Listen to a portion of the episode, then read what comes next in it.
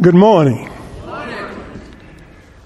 I'm Brother Bob. I know most of you might probably know me. I'm one of the pastors here. The reason we sing these songs is because one of the things that have kept Christians from reaching their full potential in Christ and from accomplishing the goals that God has set for them in life is fear. There are Christians who believe in Jesus Christ who lives in fear, that are afraid of one thing or another. And that shouldn't be. Because God has not given us the spirit of fear, but of what? Of power, of love, and a sound mind. So why are Christians afraid? It's simple their faith. There are some Christians who believe in God enough to save them, but don't believe in God enough to deliver them. Wow. Don't believe in God enough to help them. And so they fear when during stressful times they feel when things happen in their life. And though we sing the songs, they forget that we serve an all powerful God who love us and want the best for us. Think about this. There are Christians who are afraid to go to the corner grocery store or the mall afraid to go to work or school. Now, I'm not saying that you shouldn't be cautious or safe conscious in this world, but you shouldn't live in fear. There are Christians who are afraid to fail on the job, afraid to fail in school or even in the church, that they won't use the gifts that God has given them praise his name. David, one of the patriarchs of our faith, wrote about having confidence in God and trusting in Him in spite of our enemies and in spite of our fears. It's in the book of Psalms, Psalms 27. Please turn there. Psalms 27, beginning with the first verse. And I'm reading out of the New International, New American Version, starting with verse 1. I want you to listen how David encourages himself while he's going through some tough times in his life. He says, The Lord is my light and my salvation. Whom shall I fear? The Lord is the defense of my life. Whom shall I dread? When evildoers came upon me to devour my flesh, my adversaries and my enemies, they stumble and fail. Though a host encamped against me, my heart will not fear. Though war arise against me, in spite of this, I shall be confident. One thing I have asked from the Lord that I shall seek, that I may dwell in the house of the Lord all the days of my life to behold the beauty of the Lord and to meditate in his temple. David wrote this Psalms while he was running away from one of his most fierce enemies, his son Absalom. Absalom was David's third son, and he wanted to be king so bad And because of the problems in the family, he killed his older brother Amnon and tried to kill his father David. As fate would have it, it was Absalom who was killed in battle, but not by David.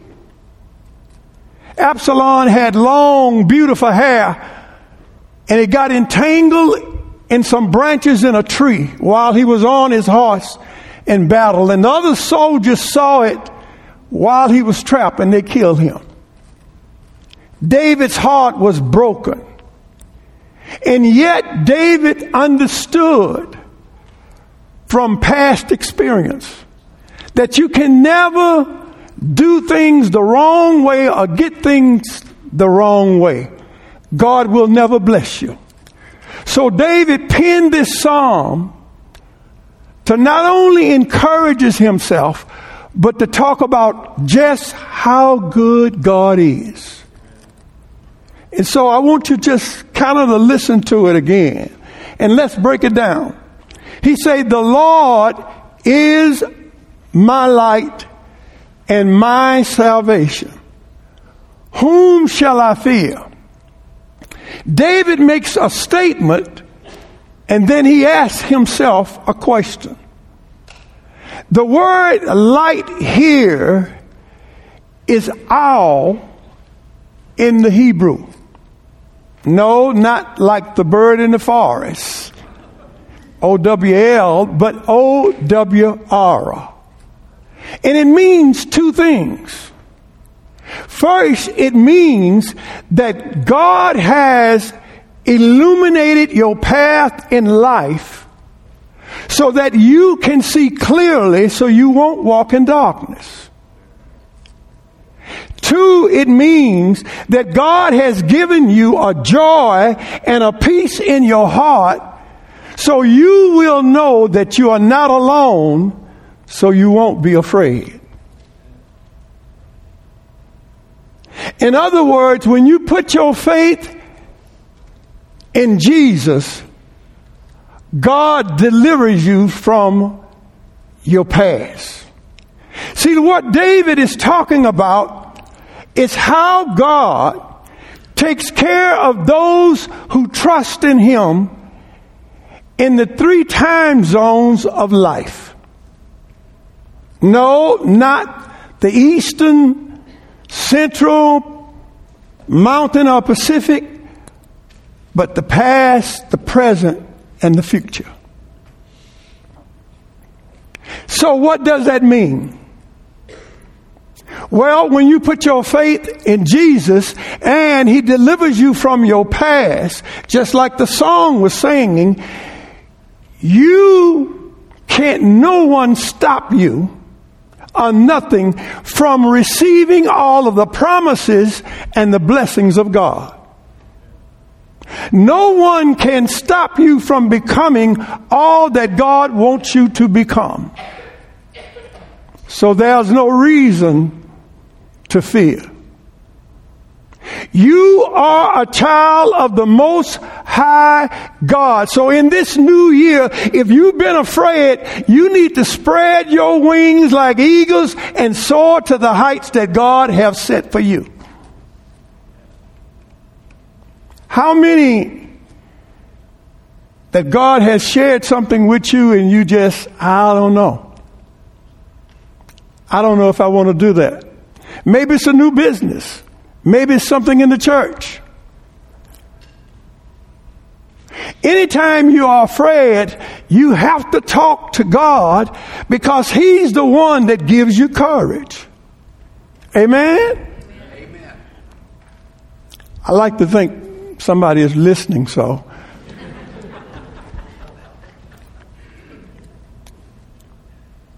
think about it. I don't know about you, but I jumped for joy when I realized that God has took all of my sins away. And the reason why you know he's talking about your past, because he uses the word salvation. That word is Yesha, Y E S H A in the Hebrew. It means you have been delivered from the power and the effects of sin. No one, not even Satan, can block you. Not even Satan can stop you. No enemy, no one around. Makes no difference whether they have an S on their chest or they can throw a web on a building. no one can stop you. God Almighty is your Heavenly Father, Jesus is your elder brother, and the Holy Spirit is your comforter. There's no reason to fear. But not only God delivers you from your past, look what David says. He says, The Lord is the defense of my life. Whom shall I dread? That word dread means to be so afraid that you have anxiety, a feeling of worry and nervousness. Now, some nervousness is normal, like I have right now. When you're doing public speaking or there are stressful times in your life, but you shouldn't live in fear. Amen? Look what he says. I'm gonna leave, I'm gonna let you in on a little secret. Not only when you put your faith in Jesus that God delivers you from your past. That's point one. But point two, he defends you in the present in your present life right now. You become eligible for what we I call secret service protection.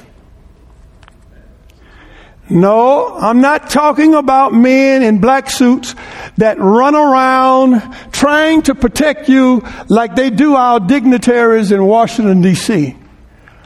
I'm talking about a secret protection that is there that you can't see. Turn to Psalms 34, verse 7.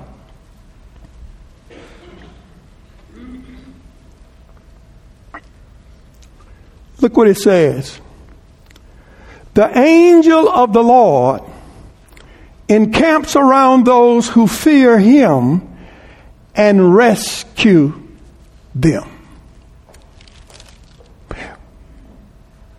What David is saying there is that as soon as you put your trust in God, an angel pitch a tent around you and your family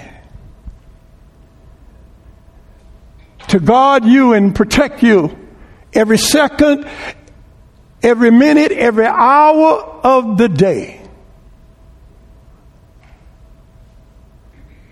To lead you, to help you, to guide you. Just along with the Holy Spirit. So that means that you have an angel who can beat any army by itself watching over you. So why should you fear? Listen to what he says. He says, when evildoers came upon me to devour my flesh, that means to tear him apart and eat him up just like a hungry lion would do. He said, My adversaries and my enemies, they stumble and fail.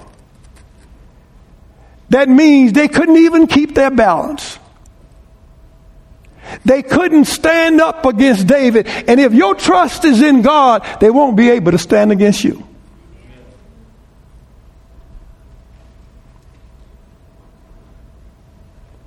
See, it's not about your strength, it's about God's strength. It's not about your power, it's about His power.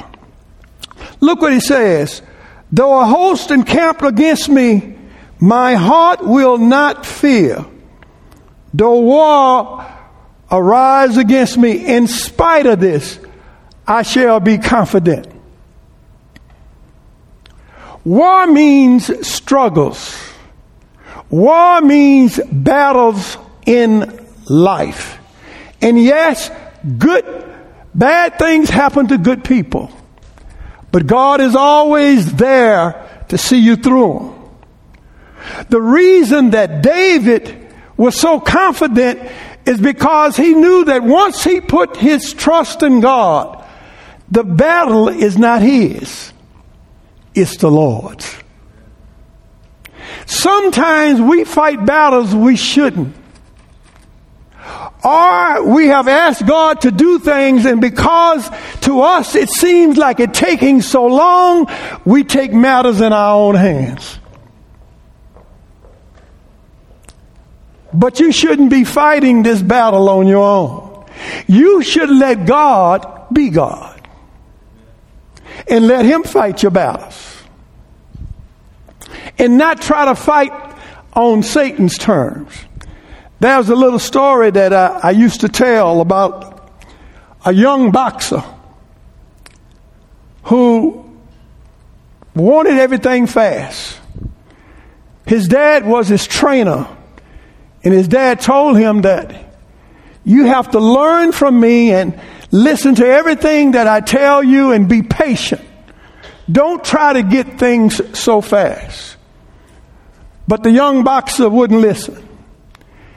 He fired his father as his trainer and hired another trainer, someone who would do just what he says. And so the trainer told him, if you want to be champion of the world, you need to get in with the best. And so he scheduled him a fight with one of the most experienced fighters.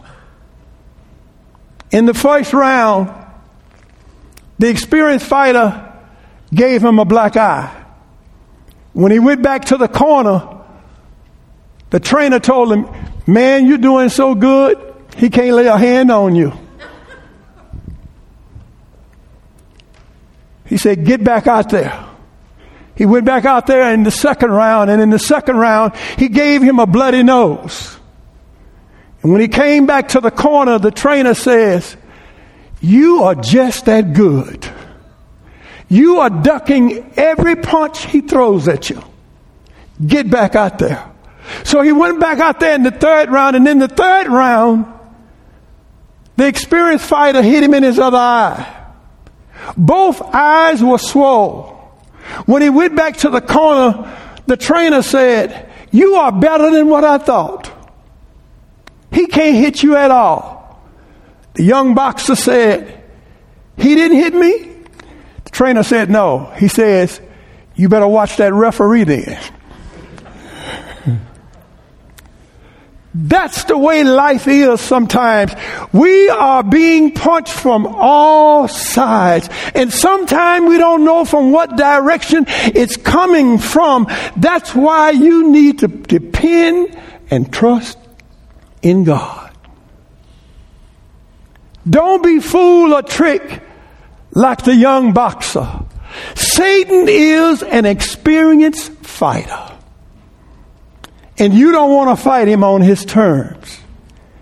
You want to trust in God with all your heart, all your mind, and all your soul. You need to let Jesus fights your battles. Amen? Last but not least, not only God has delivered you from your past, He's defending you in the present. But point three, David says it in verse four. One thing I have asked from the Lord that I shall seek, that I may dwell in the house of the Lord all the days of my life, to behold the beauty of the Lord and to meditate in his temple. You will dwell with God forever in the future in his house. Oh, I thought that would get you excited. Maybe you are like a lot of Christians. You'll tell everybody, I want to go to heaven, I just don't want to go today. But to think about it that after you live a wonderful, glorious life down here, that you will live with God the Father, Jesus our Savior, and the Holy Spirit in His house forever. You remember what Jesus said? He says, what he said to his disciples when he was going away In my Father's house are many mansions. That word in the Greek means rooms. He said, If it were not so, I would have told you. I go to prepare a place for you.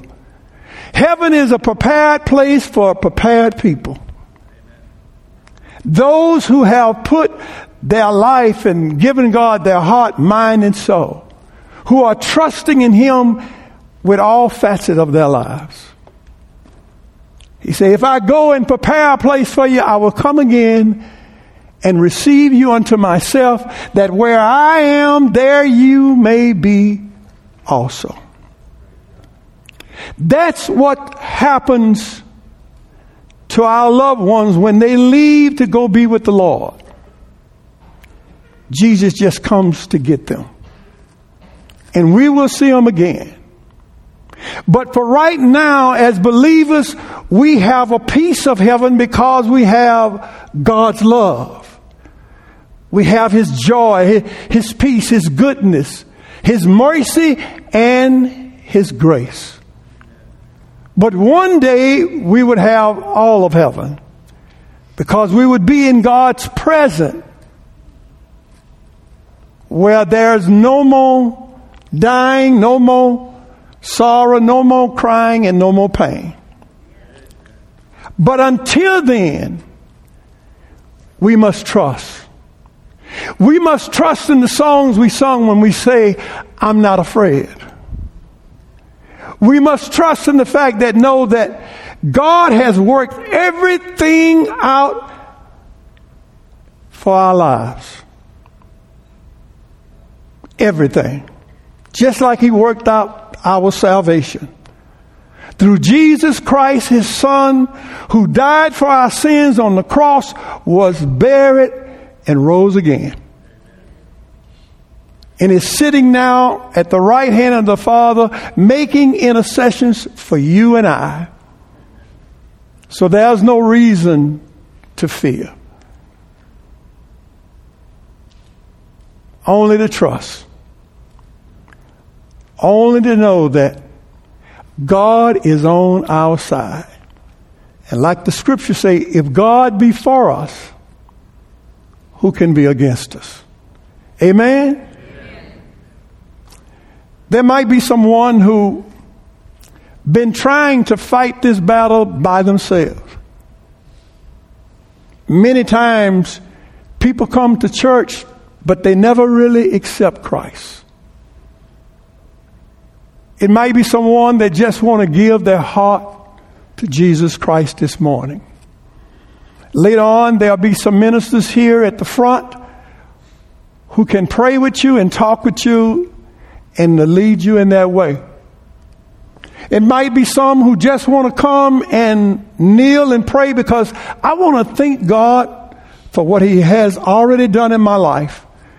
And I want to just ask Him to strengthen my faith. Lord, help my unbelief. All of us go through that sometime. Might be someone that I've already accepted Christ Jesus. I know I love him and I know he's on my side. And maybe I just want to rededicate my life and I want to take communion. You can do that. Or someone might just want to say, I haven't really been giving to God like I should. I just want to give him a portion of what he have already given me. We're going to open the floor up and ask you to come. But I want you just to continue to trust. God had put that message on my heart because I've been dealing with a lot of Christians who've been talking to me that do fear. Maybe you don't. Maybe you have it all figured out. But maybe you are just trusting and going through life and trying to be the very best you can to do God's holy will. Amen? And so we're going to ask you to come at this time. I'm asked the elders to come forward.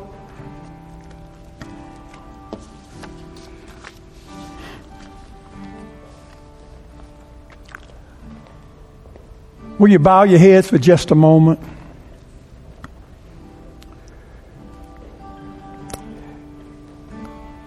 Heavenly Father, we we love you so much. We know that you love us so much because you gave your only begotten Son to die on an old rugged cross for our sins. We thank you for Jesus. We thank you for him spending that time in the grave and then on that resurrection morning, that Sunday morning, he rose from the dead. Heavenly Father, help our unbelief.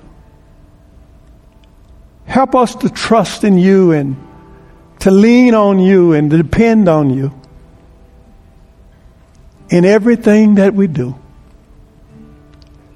Bless this church where it be a beacon light in this community for all to see that Jesus Christ is Lord in this place.